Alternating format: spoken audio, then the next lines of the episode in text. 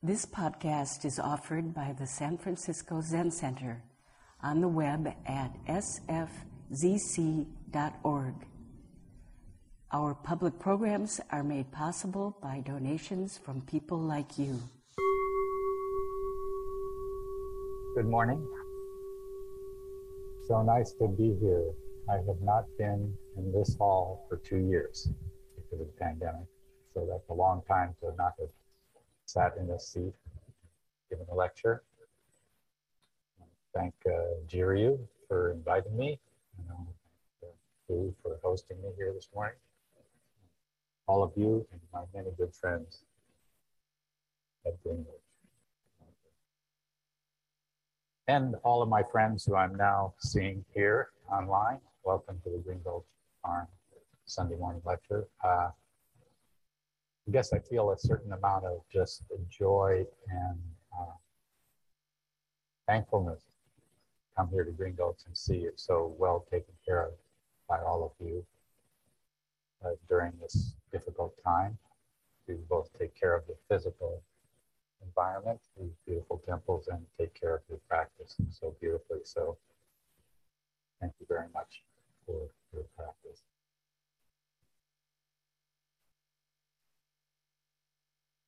Yes, I noticed her when she came in, her beautiful Jizo statue with her wish fulfilling gem is standing behind me, supporting me. And in some ways, I feel such a wonderful, great reminder of all the wonderful bodhisattvas all over the world, especially in Ukraine and in Eastern Europe who are taking care of all the mothers and children that are running from this enormous tragedy that's happening over there.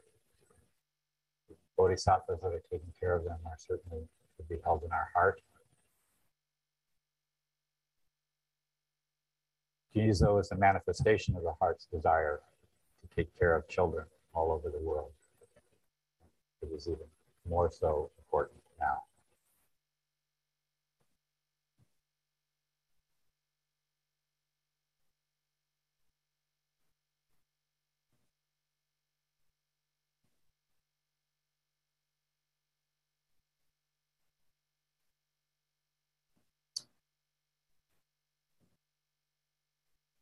Yes. A little higher.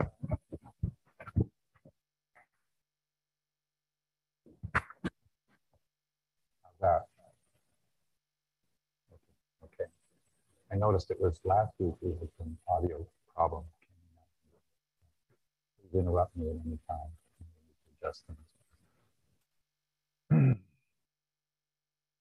We don't use incense at City Center. So I think that's the first time I've been in Uganda and actually offered incense in a couple of years too. A wonderful tradition that you keep doing in this large space. So uh, I'm going to talk a little bit. Uh, in January, uh, Shindo David and I uh, gave a four-week class on the newly discovered recorded lectures of Suzuki Roshi. Maybe all of you are familiar with them, but uh, these were 20 lost audio recordings of Roshi that were done at uh, Marian Derby's home in 1965. In fact, they were the very earliest recordings done of Suzuki Roshi. She had a tape recorder there and had a discussion with Suzuki Roshi. said, would you let me record these? And he said yes, and apparently expressed some interest to her about having a, a book published of some of his lectures. So it did turn out that those lectures that she recorded there did become Zen Mind Beginner's Mind. And um, today I'm going to share a few paragraphs from the very first lecture Shindo and I taught from and the very last of the four lectures that we taught from. And it was very special because the first lecture that they had discovered was the actual lecture that became the prologue to Zen Mind Beginner's Mind. The famous saying, you know, in the beginner's mind, there are many possibilities, but in the expert's mind, there are few listen to Suzuki Roshi give that talk. It's, it's so beautiful to hear. And just to do a little promotion, you can go to the San Francisco Zen Center website and uh, click on um, offerings, and then you'll see a little box among the many offerings there that says Suzuki Roshi Archive. You click on that and it lists all these lectures that we're sort of rolling out every two weeks. We put a new one there. So there's 15 of them posted now. And you can, and the audio quality is excellent. So you actually, she had a great tape recorder back then and the tapes were preserved for over 50 years. So what's interesting about the tape when you actually listen to it, of course, is that you realize how much editing was done in producing the uh, lectures that are in Zen Mind, Beginner's Mind. So um, that, that phrase, beginner's mind, has essentially become synonymous with Zen. Isn't that wonderful? A Zen mind is a beginner's mind. Makes you think you know what a Zen mind is. Unless you wonder, well, what is a beginner's mind? What does Suzuki actually mean by a beginner's mind? And, and this is the actual text from that audio, because those audios are all beautifully transcribed. Goes, in a beginner's mind, we have many possibilities, but in expert mind, there is not so much possibility. So in our practice, it is important to resume our original mind, our inmost mind, which we ourselves, even we ourselves, do not know what it is. That's from the master's mouth. Even we ourselves do not know what it is, this original mind, this inmost mind, which is, of course, quoting with the, equating with the beginner's mind. So this is a kind of uh, exploration. What is this mind? You know, um, the beginner's word has a kind of familiarity to us. A beginner's mind means and he goes on, a beginner's mind means our experience should always be refreshed and renewed. It means always have the joy of discovering something, the same joy as children discovering something new. We have an intuitive feeling for that. We can kind of cast our mind back to when we were, maybe we can't, I can't remember. I kind of think I can remember early days when I was learning how to move as a child. But anyway, the discovery of what it is to have a human body, the discovery of what it is to walk, that beginner's sense, which sort of gets uh, slowed down a little bit in our old age. And um, but watching children, we get that same kind of sense. So I think we get a feeling for uh, that beginner's mind. Um, uh, kind of a mind of curiosity, a curious, open mind that we can connect to. Kind of inquiring mind, which we always say is such an important part of Zen. I've been either fortunate or unfortunate, one never knows about this, but I've had many careers in my life. So I've been cast into many situations where I had to learn anew what I was doing. So I was always having to be a beginner, a beginner at finance, a beginner at marketing, a beginner at then, a beginner at many different things that I did. And um, of course, my beginner's mind always was clouded with a certain amount of anxiety about being a beginner. But the beginner's mind we're talking about here, hopefully we have not so much anxiety, but more a sense of refreshing inquisitiveness. But the more important thing is he goes on, he says, an inmost mind, an original mind, like it's something we already have our original mind, a mind we had always, even before we were born, this mind is with us. It kind of reminds me of that wonderful koan. Um, ordinary mind is the way. Jiao asked Nanchuan, what is the way? A wonderful question. Jiao was probably like some of you, maybe, not some of you my friends that have been here for 40 years, but some of you that have been here is,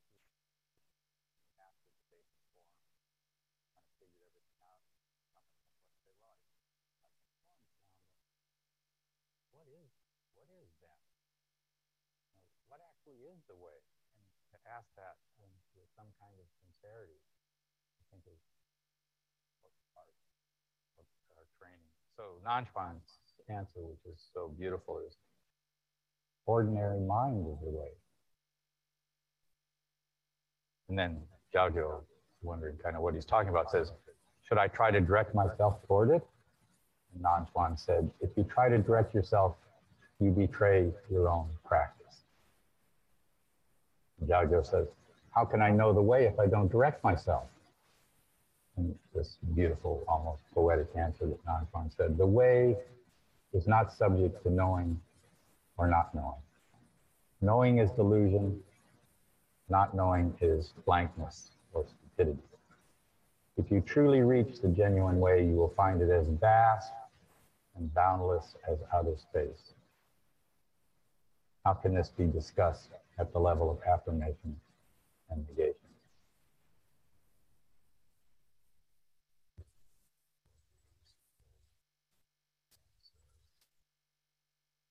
Ordinary mind is way. Well, that's that's great news. That means that my just everyday mind is is the way. Kind of always got it here, no problem. I mean, that's great, except for I came to Zen because my ordinary mind way was causing suffering, pretty filled with delusion and craziness. So, what's he actually talking about here? Um,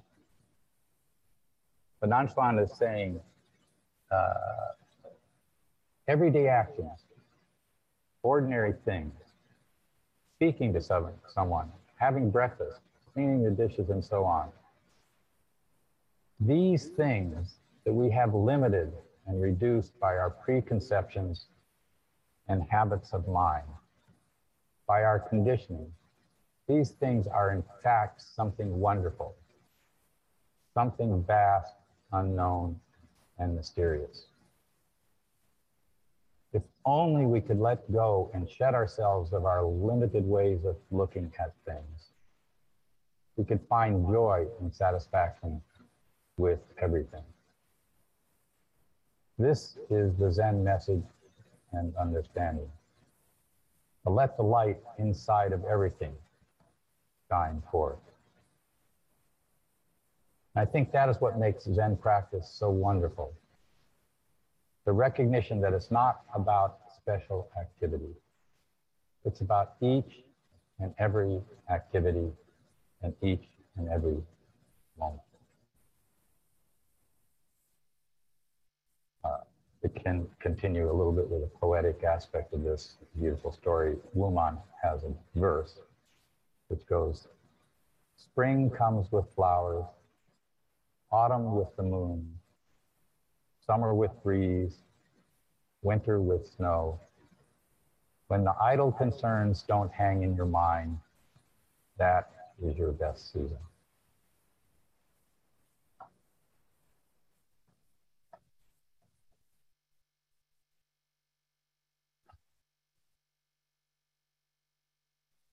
Returning uh, to uh, the Guru's beginner's mind, he, uh, he was kind of living example of that mind. I was very fortunate to meet a man who lived with that kind of mind. He, to meet him was to feel his immediacy. Uh, Trungpa, who I met in those early days, said in the memorial to Suzuki all his gestures and communications were naked and to the point as though you were dealing with the burning tip of an incense, incense stick. At the same time, this was by no means irritating, for whatever happened around the situation was quite accommodating. My experience with the Guru was similar. He had an uncanny sense of the moment and how to respond to it. But when I think back on him, the most important part was his kindness to us, which is clear in this quote at the end of the beginner's mind talk that I did in January for that small group that he, that small group that man in his living. And he goes, this is a maybe 15 or 20 people in the living room. This was before Tassajara, before city center and the director would go and visit them in Los Altos and go over to Berkeley and visit Nella's place and go up to Mill Valley, visit students there, small groups thinking. And he said, I was very much impressed by your practice this morning. Although your posture was not perfect, And there's laughter on the face, not just his laughter, but everybody's laughter. But the feeling you have here is wonderful. There is no comparison to it. The feeling you have here is wonderful. There is no comparison to it. At the same time, we should make our effort to keep this feeling forever in your practice. This is a very, very important point. I, have I've been to Eiheiji where Suzuki Roshi was trained. There's, there's, their posture is quite good at Eiheiji. Suzuki knew what good posture was. But, and so that laugh, and we knew our posture was so great, you know. But the feeling was so wonderful. Our effort, our sincerity, meeting his effort and sincerity is what established uh, this practice here in America.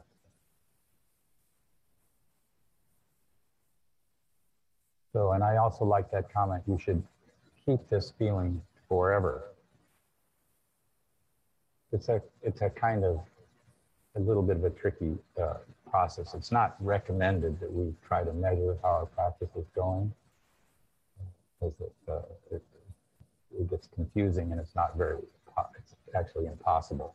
But still, you should have some feeling in your practice that it's kind of going okay, you know, that it's the right thing for you to be doing.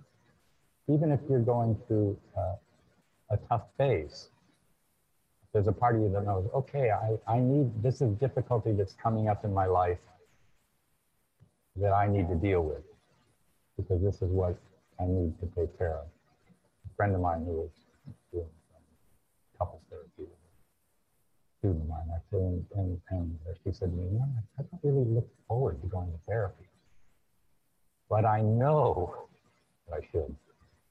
I know that this is important. So, so uh, you have should have some feeling like that in your practice. That this practice is what you should be doing.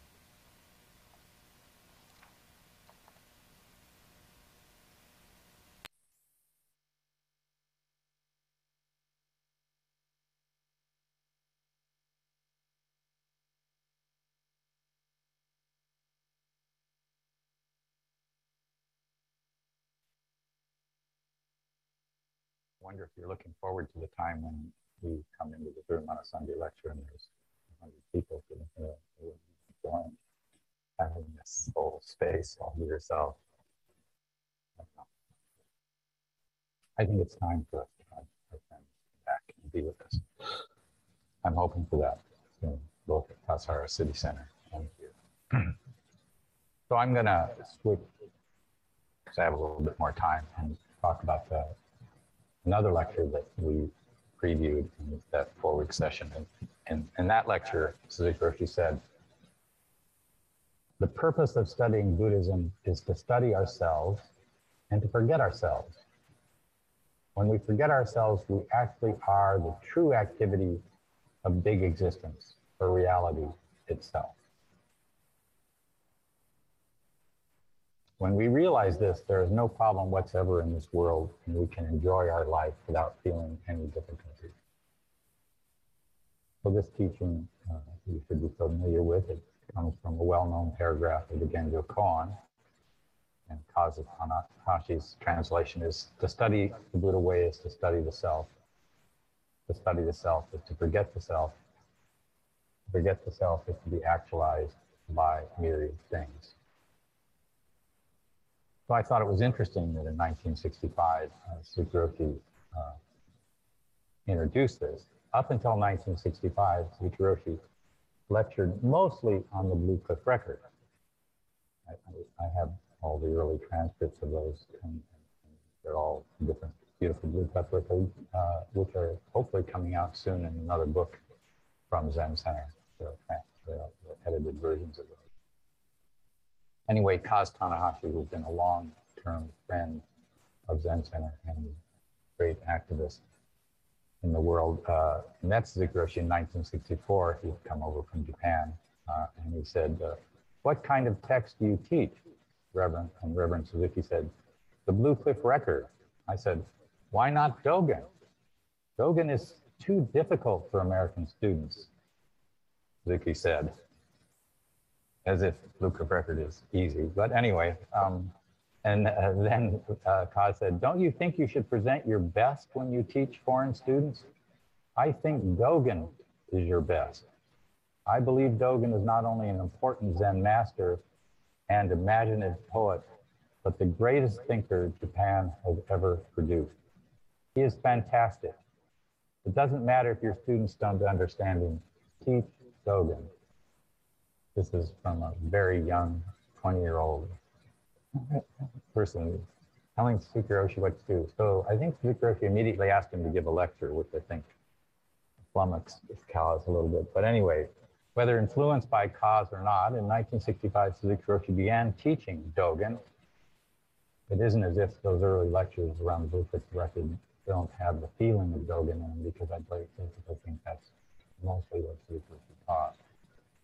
But uh, he started in 1965 uh, doing a series of lectures on the Genjo Koan, which is sort of the first text that's most often uh, studied in English in the, in the Shobogenzo. And he chose this paragraph that is very familiar as the first he presented. Kind of in some ways, the essence of the Genjo Koan, and that's the essence of the Shobogenzo, as some would say. Um, anyway, he gave 15 talks between 1965, a lot in 65, a lot in 66, and some in 67 on the Genjo Koan, which were assembled as a book, uh, Dogen, uh, Dogen's Genjo Koan, three commentaries, beautiful collection of the, they weren't, he didn't teach sort of systematically, but they managed to assemble all the lectures into a, a, a systematic way through the Genjo Koan. And just for those of you who are not familiar, those of you out there in the world, I'm sure all the students here are familiar with the Genjo Koan. Uh, Genjo Koan has many, that's the title of uh, this uh, particular essay, has many translations. Uh, the koan of the present moment, or to answer the question from true reality through the practice of our everyday activity. That's Shohaku I kind of like that. To answer the question from the true reality. In This moment, there's a question for you. And through your practice of everyday activity, you answer that question. So the Roshi's translation of the Genjo Koan was the koan of everyday life. Everyday life koan to you. Suzuki Roshi taught the practice of Zazen and the Genjo Koan are inextricably bound. Our practice of answering that koan of everyday life and Zazen are inextricably bound. The Genjo Koan, distilled through his years of practicing Zazen, was the core of Suzuki Roshi's teaching.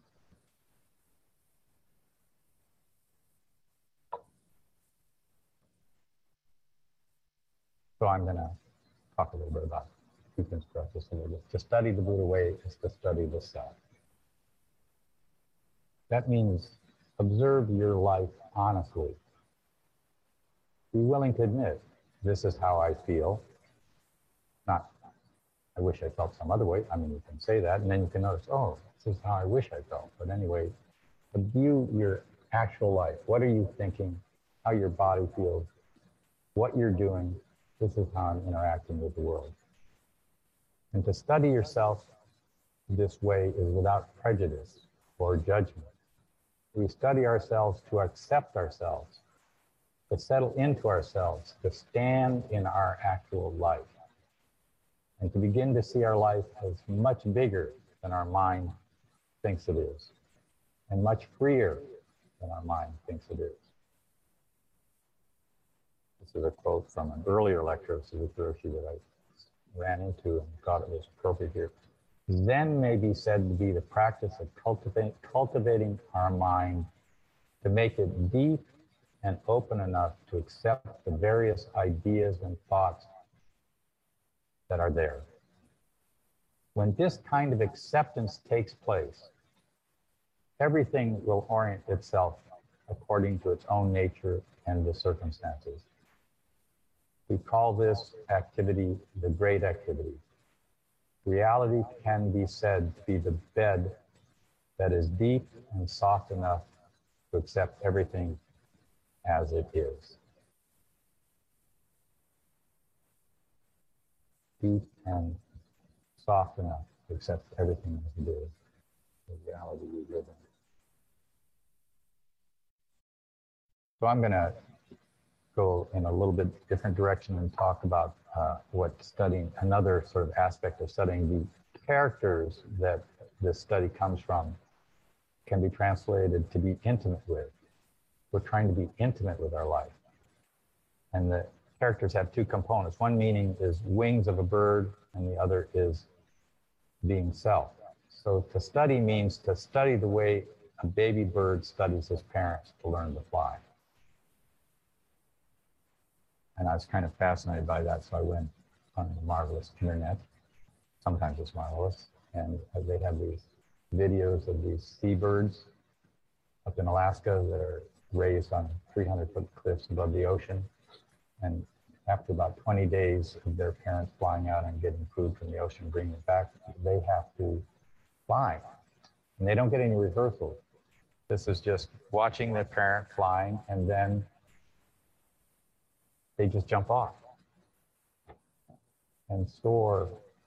And they have to make it all the way to the ocean. There's beaches down there. It's just amazing to watch. And uh, somehow when I was watching that, I had that sort of sense of become intimate with our life is also sort of in some ways to plunge into it. You know, to dive into our life, to take a risk and live our life like that bird, baby bird comes off the cliff and lands in the ocean.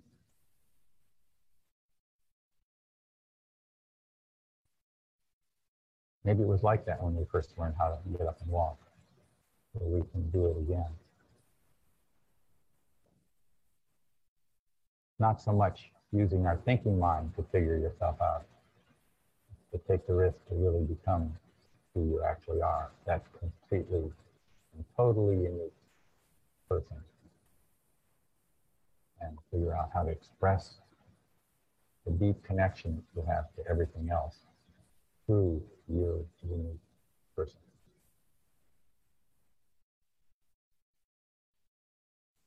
So uh, uh, Suzuki Roshi says, if you try to understand who you are, it is an endless task and you will never see yourself.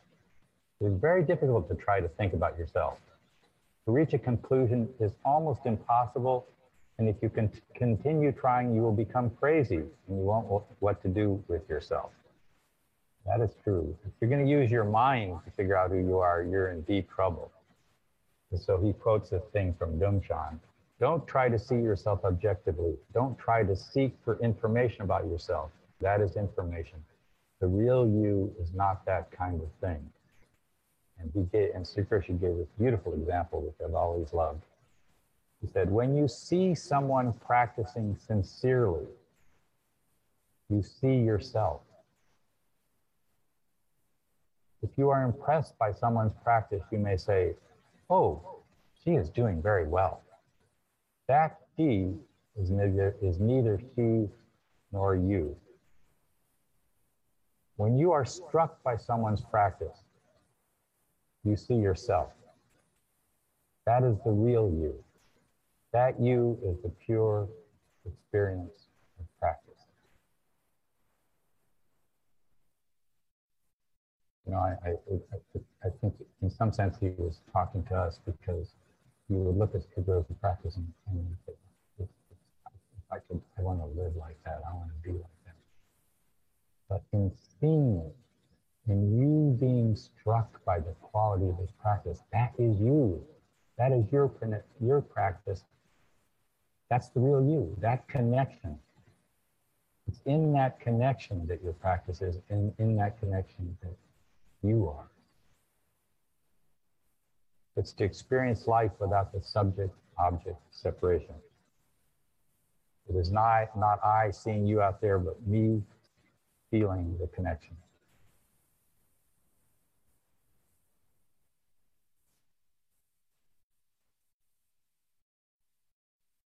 To study the self is to forget the self. All this work figuring out who the self is, and now we're supposed to forget it.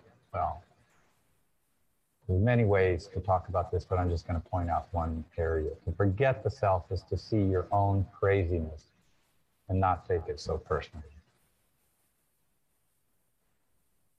Be with your experience in a non judgmental way, and you may notice how much of your experience is around yourself, your self concern. Did I do okay?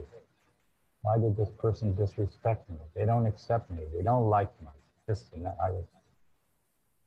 Self concern is the organizing principle of all our thoughts and feelings you almost get that feeling after you've sat zazen for a while. Why is all my thinking about me in some way or another?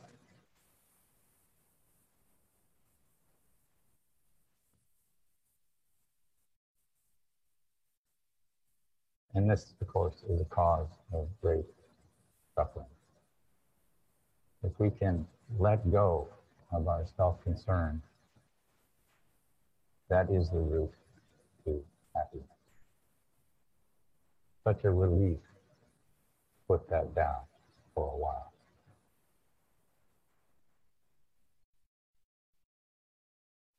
So the he says, when we forget ourselves, we actually are the true activity of the big existence or reality itself. When you realize this fact, there's no problem whatsoever in this world, and we can enjoy our life without feeling any difficulty. Doesn't mean that we don't feel suffering of the world.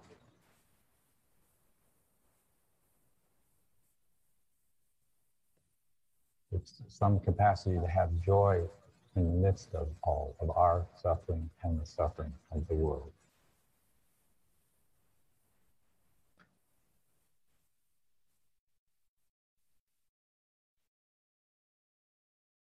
Of course, then this is the magic part of this thing. To study Zen is to study self, forget to study the self is to forget the self, and then to forget the self is to be actualized by myriad things.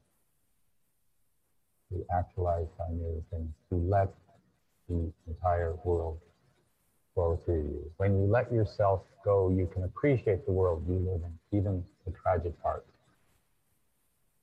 No longer dividing it into things that are good for you and things that are bad for you. This is renunciation. A wonderful story that I read in a book by Dale Wright, Philosophic Meditations on Zen Buddhism. He was talking about Huang Bo, iconic Zen teacher in the Tang Dynasty. And Huang Bo said, pictures enlightened ancestors in real life situations facing themselves so that the true contour of the situation comes to disclosure in them. It's a big sentence, a lot, of, a lot in there. Facing themselves, forgetting themselves, so that the true contour of whatever situation they're in is disclosed in them and through them.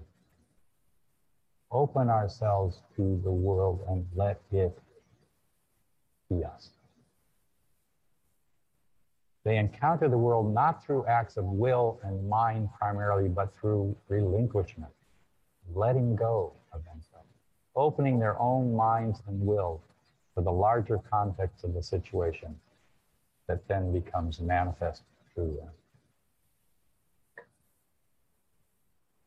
Who knows what Huang Bo actually said, but somehow over a thousand years, somebody had assembled it into a beautiful idea.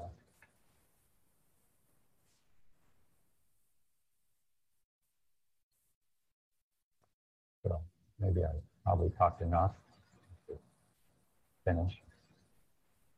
I think the essence of Sri teaching is if we live in each moment, that is Zen. Whether you're sitting or working, living in each moment is Zen.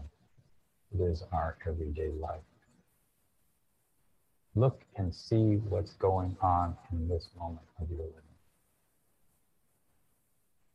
Every moment is gone in a flash. Life goes by very quickly. whatever our problem, difficult relationships, mourning, great loss, pain in our body, suffering in our mind, that is your life. It's our life. But we get lost in our problems. We don't notice how marvelous it is to be alive because we are so busy. We don't notice how wonderful it is to be alive and share this life with other people. And how great it is that we are together. We forget. We forget to be grateful to live a human life and how good it is. It's natural. It's a part of being human to forget. But if we practice, we'll forget less often. May you all be safe and healthy. Thank you very much. Thank you for listening to this podcast offered by the San Francisco Zen Center. Our programs are made possible by the donations we receive. Please help us to continue to realize and actualize the practice of giving by offering your financial support. For more information, visit sfzc.org and click Giving. May we fully enjoy the Dharma.